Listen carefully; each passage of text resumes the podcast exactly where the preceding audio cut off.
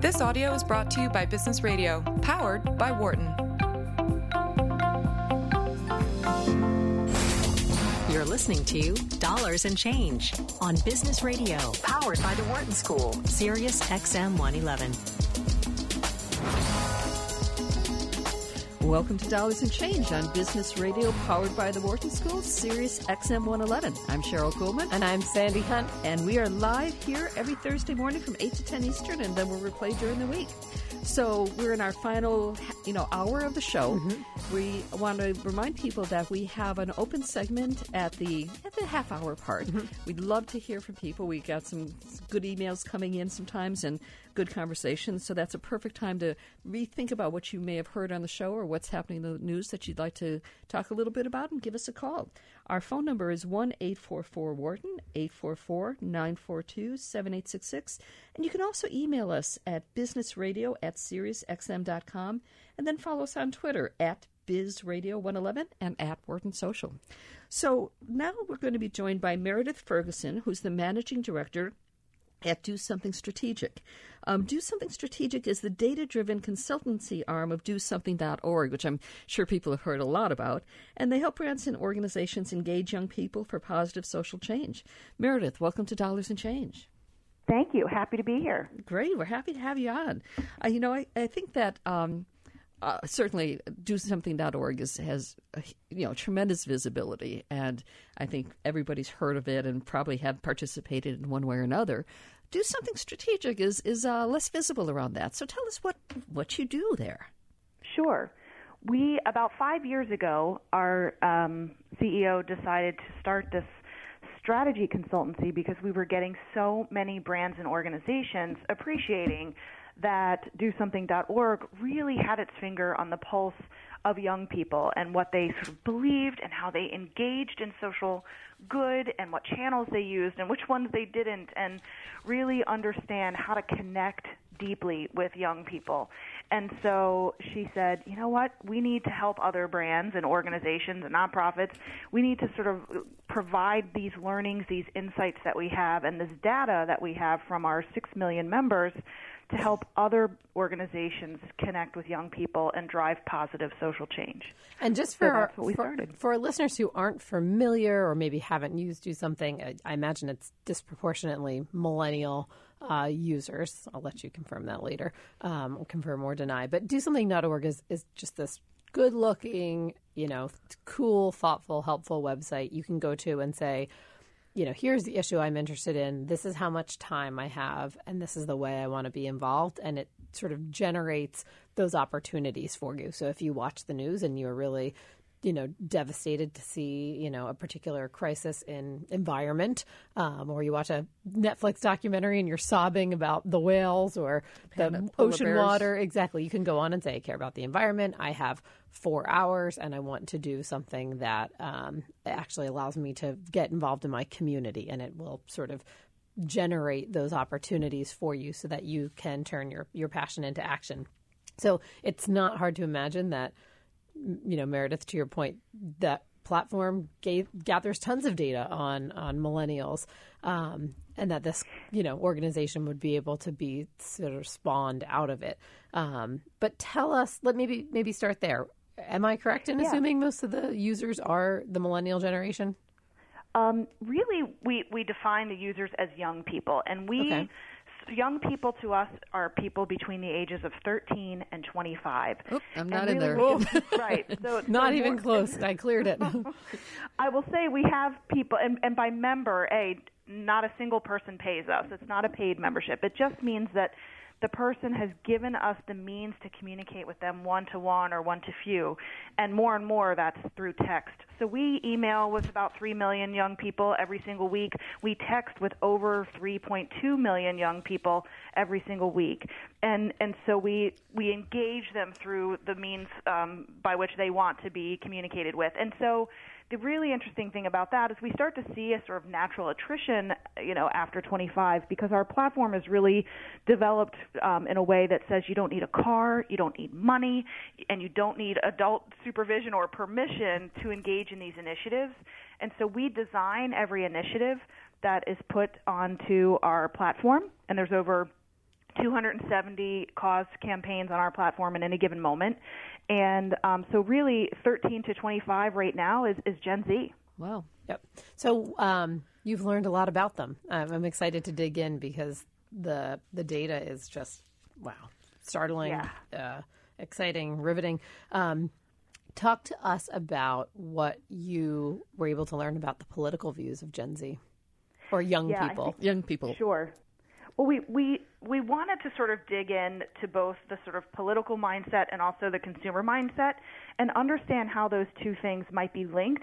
And what we saw was, you know, I, first I think there's probably this, this notion or belief that people think, yeah, anyone to the right of Bernie Sanders is rejected by young people. And that's actually not true. Nearly half of young people, and, and that's 13 to 25 year olds that we surveyed, um, identify as either indif- or independent or unaffiliated.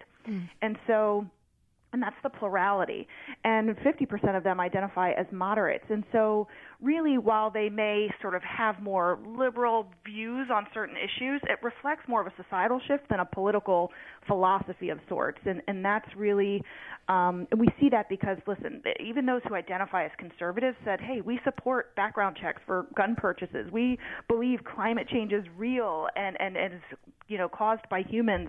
We believe the government should provide health coverage for all. So these are issues that for young people they're not politically driven, they're just human driven. They just these are just things they believe.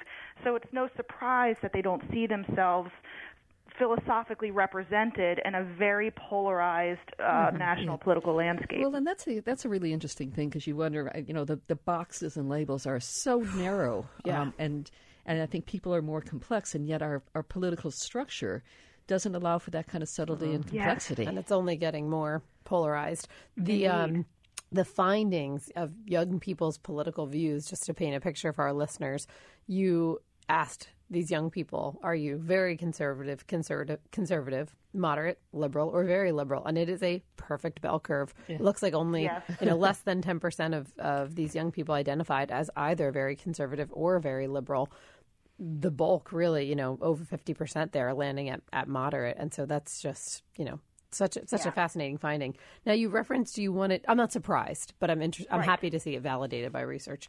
Um, You mentioned how, you know, understanding politics alongside brand um, and, and sort of an impact um, and brand value proposition. What did you learn about that?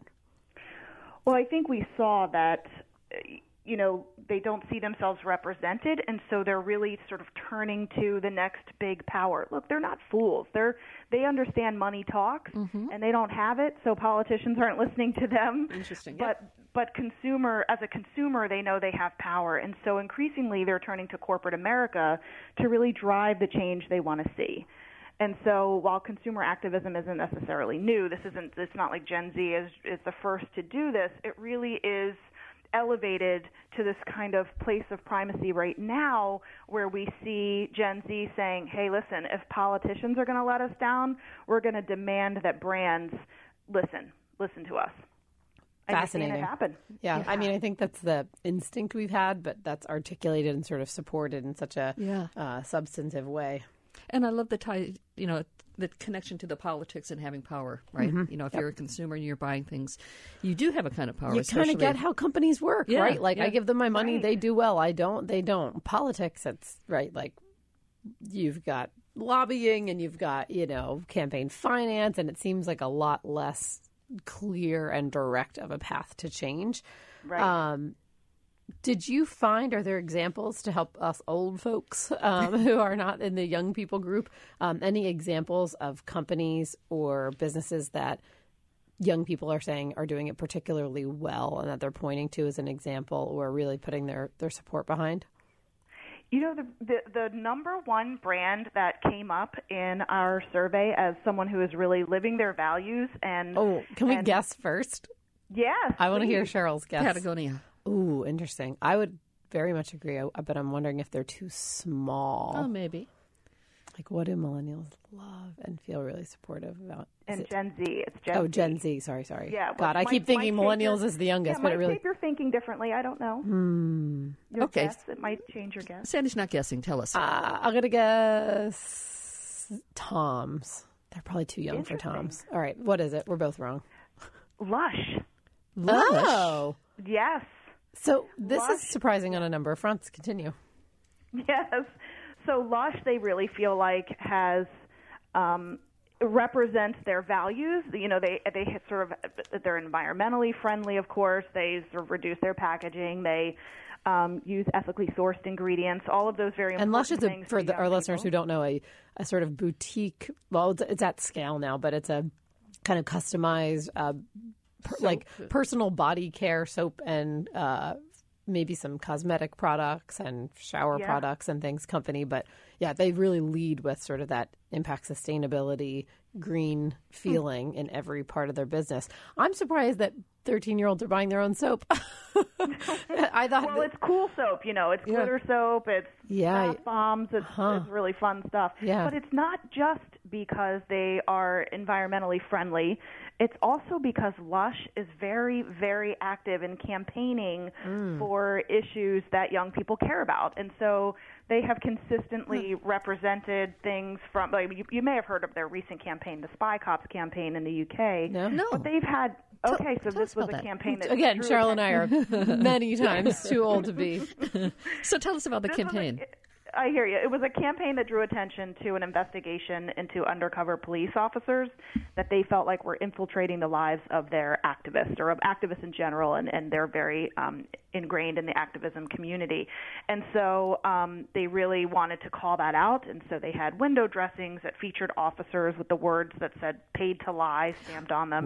It's been very, very controversial, and some people have said, what the hell does this have to do with soap? Like, what's, you know, and, and I can see where people sort of maybe unfamiliar with this brand might find this irrelevant, but with young people in particular, this is sort of the diversity of the lush activism campaigns. It, it runs the gamut. It's everything from they've, they've had a "Death is not justice" campaign opposing the death penalty. They had a an Error 404 campaign that that fought against uh, internet shutdowns. Um, so this Spy cop Wow. campaign is really sort of nothing new in the world of Lush consumers, and um, it really so so it's not just about uh, that, that that they sort of ethically source their ingredients. It's also they they support activists uh, by funding them. They have a they have a product called Charity Pot, where 100% of the profits go towards um, a, a pot that funds activism in the community. So they really are very very ingrained in um, the the political scene and and the activism scene, and they invite their employees and consumers to do it alongside them. They're not doing this by just simply writing a check. This is Dollars They- and Change on Sirius XM 111. We're talking with Meredith Ferguson, who's the managing director at DoSomething Strategic, and uh, it's it's a fascinating conversation about um, the power of, of young people and their activism, and, and a company like Lush that is integrating it in so many different areas in ways, frankly, I did not did not realize. Yeah, well, we're we're not being targeted, Sherryl. they're not tar- trying to talk to us. But I want to, um, you know, it's funny. I am. I have two brand interaction points with Lush, and both of them have been with someone who's under twenty five. So this is my very small sample size says this is true. I'm curious about the business case. So that's something we're always thinking about. You know, certainly here at Wharton. 13 to 25 year olds, like it sounds like, okay, Lush is getting them super fired up on social media. They feel like this brand speaks to them. They feel like this brand gets who they are. But again, are they buying soap? And what is the disposable income of the average 13 to 25 year old to go buy a glitter bath bomb or, you know, whatever these products are? Are we seeing that it's driving their parents to these stores? Is it that you know, I, I just knowing Yeah. economics of this country, you know, that to me strikes me as a luxury item, fancy, you know, sustainable soaps and that whole shopping experience. So, you know, is Lush Sure. is Lush, you know, capitalizing on this consumer passion with sales? Oh yeah, I mean Lush is Lush is doing fantastic. Lush is a huge brand, and a big portion of their um, consumer base is young people. Now, I can't necessarily say that it's 13 to 15 year olds, although you know by 2020 they'll account for 40 percent of all customers. Yeah, so truly, yeah. So truly, if they're if you're a smart brand and you're looking ahead, um, you're really thinking about what does this consumer, even though they may not be our core consumer today, mm-hmm. although they do have great influence over their uh, parents' purchasing power. But yes. even if they're not your core consumer today as a, as a group in and of themselves, they will be soon. And so it really is about thinking ahead. We always talk about that related to consider Netflix. Imagine if Netflix had said, you know what, our core consumer today is is really you know, loving these discs in the mail. Let's double down on that, right, right? And they hadn't thought ahead, and they hadn't seen the where the trend was going. Um, they wouldn't be in the amazing position they're in today. And I, I really challenge brands to think ahead of this unique generation. They may not be your, you know, core mm-hmm. customer today, but they will be, and you should think about what they care about. You know, and it's so interesting. I'm thinking, you know, if I were a business owner or, or you know, an entrepreneur trying to start the next Warby Parker, et cetera. I mean, this makes this story about Lush and, and the way that these these young folks are thinking about their purchasing power makes for a difficult decision in some sense, right? Because now I'm thinking, how do I not only have a good product, but what other what other advocacy, what other issues, where where else do I take a stand? And you don't just mm-hmm. hide behind the product anymore. Right. And I will say, like, the, and more and more the emerging brands are the ones that are starting like that. They're mm-hmm. not having to add it on. Mm-hmm. So another brand that was mentioned by our consumers or by our um, respondents was United by Blue. Yeah. This oh yeah. A, yeah, you know, not yo, they're they're pretty small, but oh, I guess of course they're in your backyard. Yes, they're they're Philly right. based. I think maybe their largest store is right here on campus. Yeah. Actually, they just expanded. Got it. Well, they're amazing. I mean, they have they've got a presence. Um, it's sort of broadening. They've just celebrated. Um, they're on track in 2018 this year to s- sell double last year's sales. Wow, double. I mean, and this is, is, a sort of for for consumers who aren't familiar. This is a high end, you know, coffee shop and and sort of snack shop with really responsibly sourced coffee, and then they also sell clothing, like sort of fancy camping accessories, kitschy pennants. Like it's a, I don't know how you describe that, but sort of a, you know, accessory and coffee retailer. Um, they, yeah, they call themselves a durable goods company. Durable they sort of goods started, company. they started as their as the clothing and, and durable goods shop, and then they've added this coffee shop as a way to sort of build community. Mm-hmm. But the really interesting thing is for every product sold, the brand removes one pound of trash from oceans and other waterways. Mm-hmm. And so this isn't just a, aren't we great, like, look how great we are. They actually invite consumers to be a part of this very hands on work that they do. Uh, and yeah, so, liter- literally go, go help pull things out of the ocean. Yes. And I've seen it on the sandwich board. Yeah, there's a sandwich board outside the store on campus here, and it'll say like next, you know, cleanup day. You know, meet us at X Y Z on this date. So, oh, so com- yeah. you know, and that's interesting because companies have um, often had these volunteer days for their their mm-hmm. employees, but bringing in the consumers as part of that community building is is actually really a very interesting strategy. Well, and, and what we saw in our survey was that only 34% of people feel like they're making an impact by simply making a purchase that is cause related. So if the brand's like, hey, 10% of this goes to a river cleanup, they're like, okay, great. That feels good, but I don't really feel like I'm having an impact. Mm. And so to build this very deep and lasting connection with young consumers in particular, what they're asking for is is being is to be directly engaged in this impactful work. They're saying almost half, 49% say it's important for a brand to have a social change initiative that they can be a part of. Wow. So interesting. That, yeah. That, that is fascinating. I mean, it's sort of, there are a lot of ways you could take that, some of those uh, data points, but the fact that only 35% ish care or feel like they're making an impact when they make a purchase, I'm like, mm-hmm. yo, kids, you're doing a lot. You are, you are making an impact. Like, good, bad, or ugly, brands make an impact. Yeah or you know companies make an impact and it's funny that they want to get their hands dirty because like you're going to do that once a year but you're buying things all the time. And the power yeah. of doing that is so huge but it's it's important to know that they don't feel that is as impactful.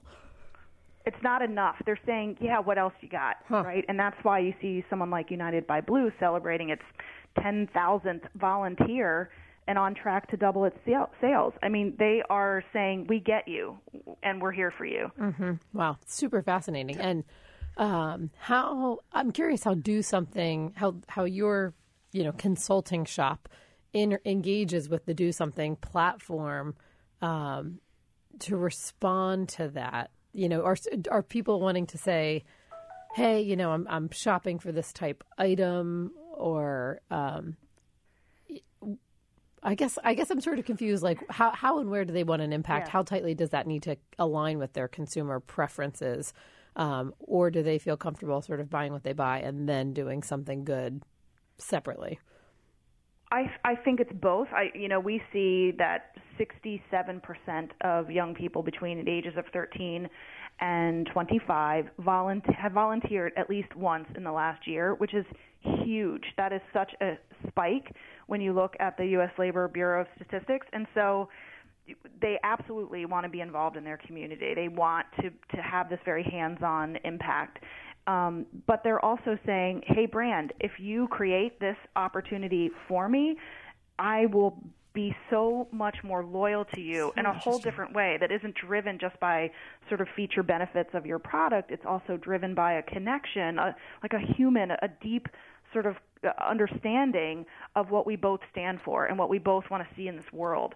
And so it's really an opportunity for brands to say, yeah, we could limit this to just, you know, selling our product and they and w- there are other opportunities for young people to get involved or we can say, hey, we can be a brand like Love Your Melon that says, hey, we're we're a company that wants to give a hat to every child battling cancer in America and we're going to create a, a Love Your Melon campus crew program that invites these young people to be not just brand ambassadors of the of the product, but get involved in directly helping these young young children with cancer, taking the children and their family on day trips and being hmm. involved mm. in, in in the hospital programs that that are provided. So it's really if a brand is smart, and this is what we talk about a lot as the consultancy, is really helping that brand identify how can you very genuinely and very real have a way to both represent what you stand for, but also provide an opportunity for your consumers to get engaged with you. It's fascinating. It's really fascinating. So,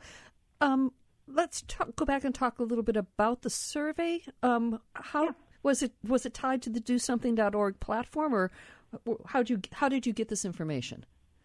We did not survey our members. Uh-huh. We have we we do and we have. Um, and we tend to see that our members are a little bit more socially engaged. So the percentages of, say, how often they volunteer in a year is higher right. um, among our member base.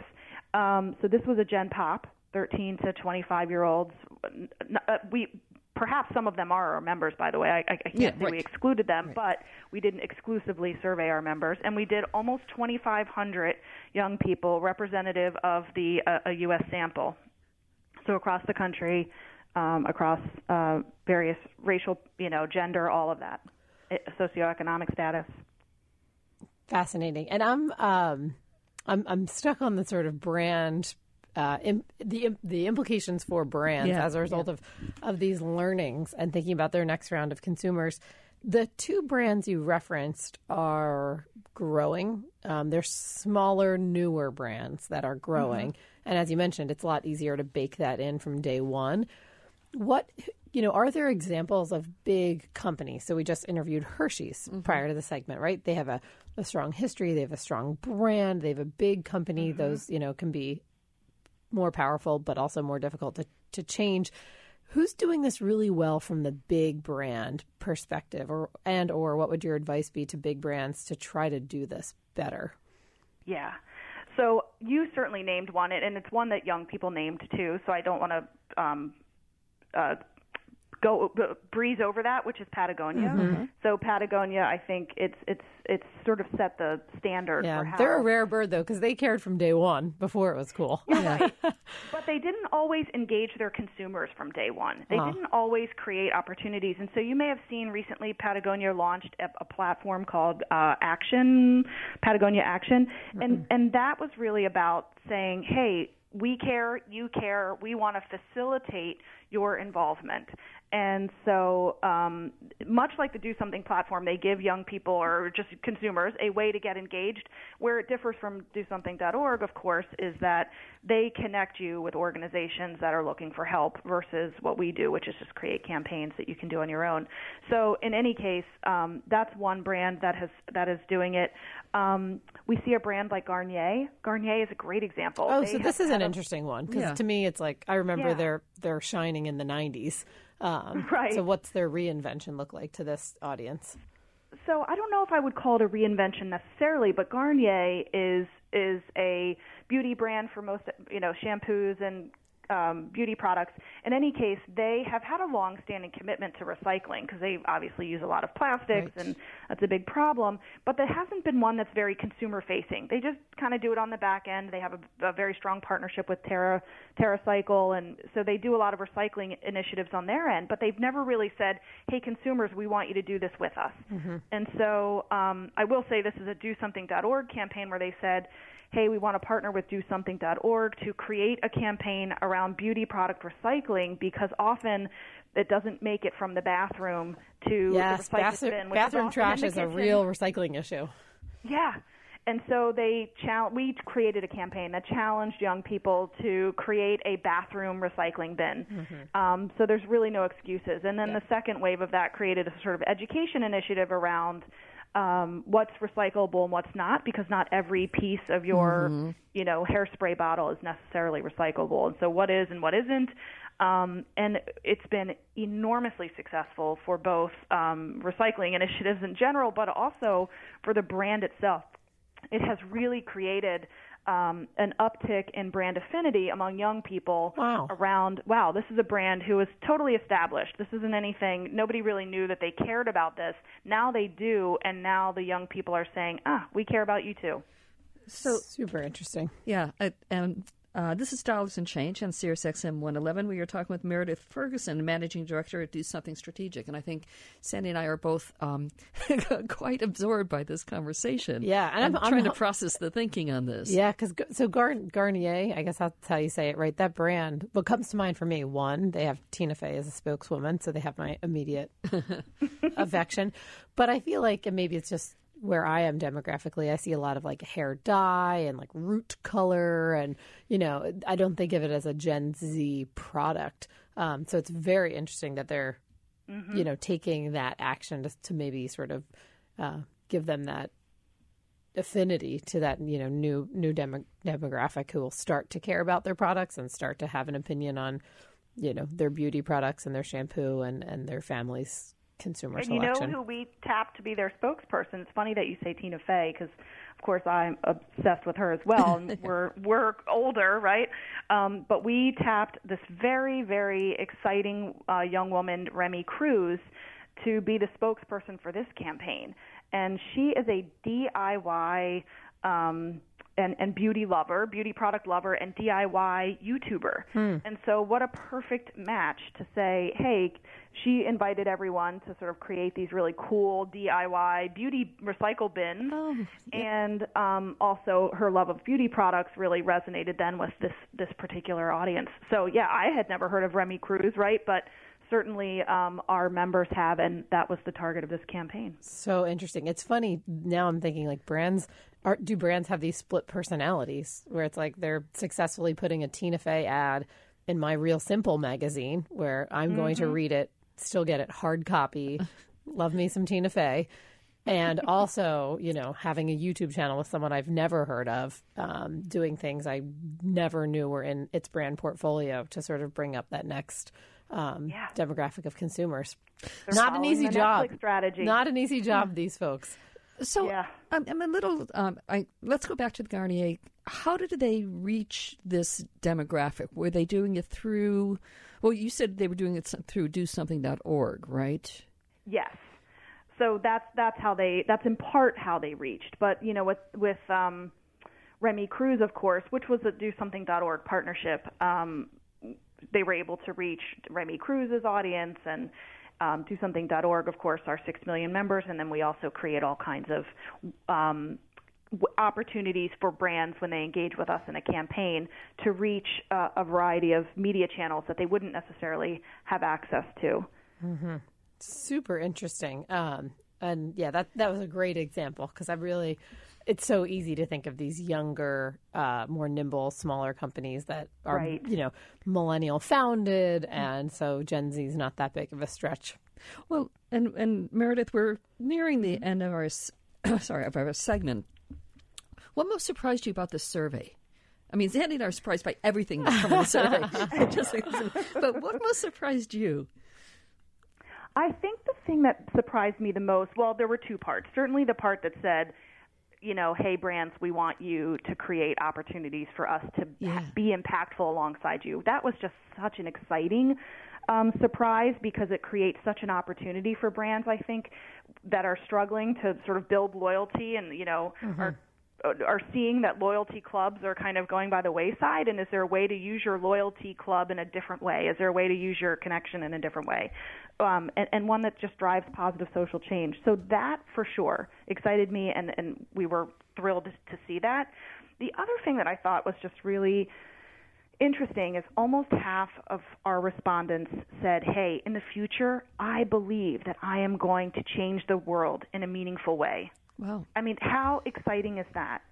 And only a quarter said that they're part of a larger social movement to do just that, to solve social problems and really change the world. And so, to me, that shows that there's such an opportunity for brands to not just lead by example, but foster this connectedness and this community among these young consumers to both build a stronger company and, and, and a healthy world. And I think that you know, it is kind of interesting because again, we were talking with Jeff King from um, Hershey's mm-hmm. about how the the CSR initiatives and their mm-hmm. social innovation kind of grew out of uh, their business need, et cetera. But I think it's it's really interesting to think about how companies need to start thinking about this. I bet they won't believe it initially at right? Because it's sort of right. different kind of thinking. They're, they're, saying we're doing our sustainability and environmental stuff, but this notion of trying to engage the consumer in a a, a position in a stance mm-hmm. in order to build brand loyalty. And it's just such a different world, right? I mean, even 10 years ago, companies, I think, sort of worked to be issue agnostic yeah. and politically, right. you know, like just right. not not taking any stance at all so as to not offend any consumer base. And this is this is the opposite. This is a full swing where it's like, look, if you're saying nothing, I'm assuming you don't get me.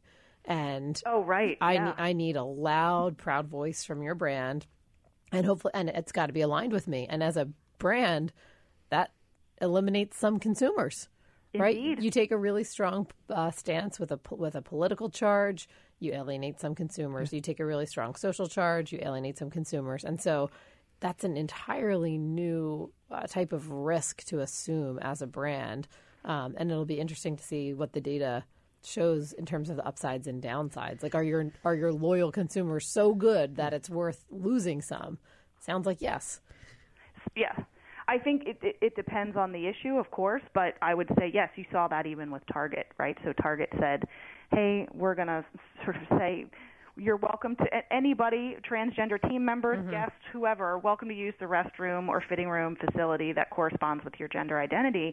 And they absolutely saw a backlash, right? They saw a sales backlash, not just a social media mm. backlash. It was it was hard hit um, for a few months, but I think what they appreciated was that this is well one they're just a brand that that thinks you know bigger than just their sales which is important but it's also interesting to see that 60% of Gen Z say, okay, I'm going to, I want to support brands that take a stand on issues. And when more than half of Gen Z identify as queer, uh, uh, LGBTQ equality and, and transgender issues like that are an important issue for these young people. I have to go back and to that so, statistic. Yeah. More than half of Gen Z, 15, 13 to 25 year olds, you said? Yes. Identify as queer. Yes. More that than 50%. Mm-hmm. 50%. More than half, yeah. And how did as, how is queer defined for the purposes of that study? So that study was a um, study that was put out by um, J. Walter Thompson Innovation Group, hmm. um, that where it said only 48% of Gen Zs identify exclusively as heterosexual. Interesting. Yeah. Wow. And so, and so they're saying queer is non-hetero. Yeah fascinating. Yes, exactly. Sherryl and I have a lot to learn about our future students. Apparently, there's we are taking tons of notes in this segment that flew too fast. Yes, and we're going to have to call an end to the segment. We've been talking with Meredith Ferguson, managing director at DoSomething Strategic. Um, if Meredith, if, if people want to find out more about the surveys, should they go to your site or? Yeah, they can go to do something dosomethingstrategic.org. Okay, I would I would advise checking it out. It's been a fascinating discussion topic.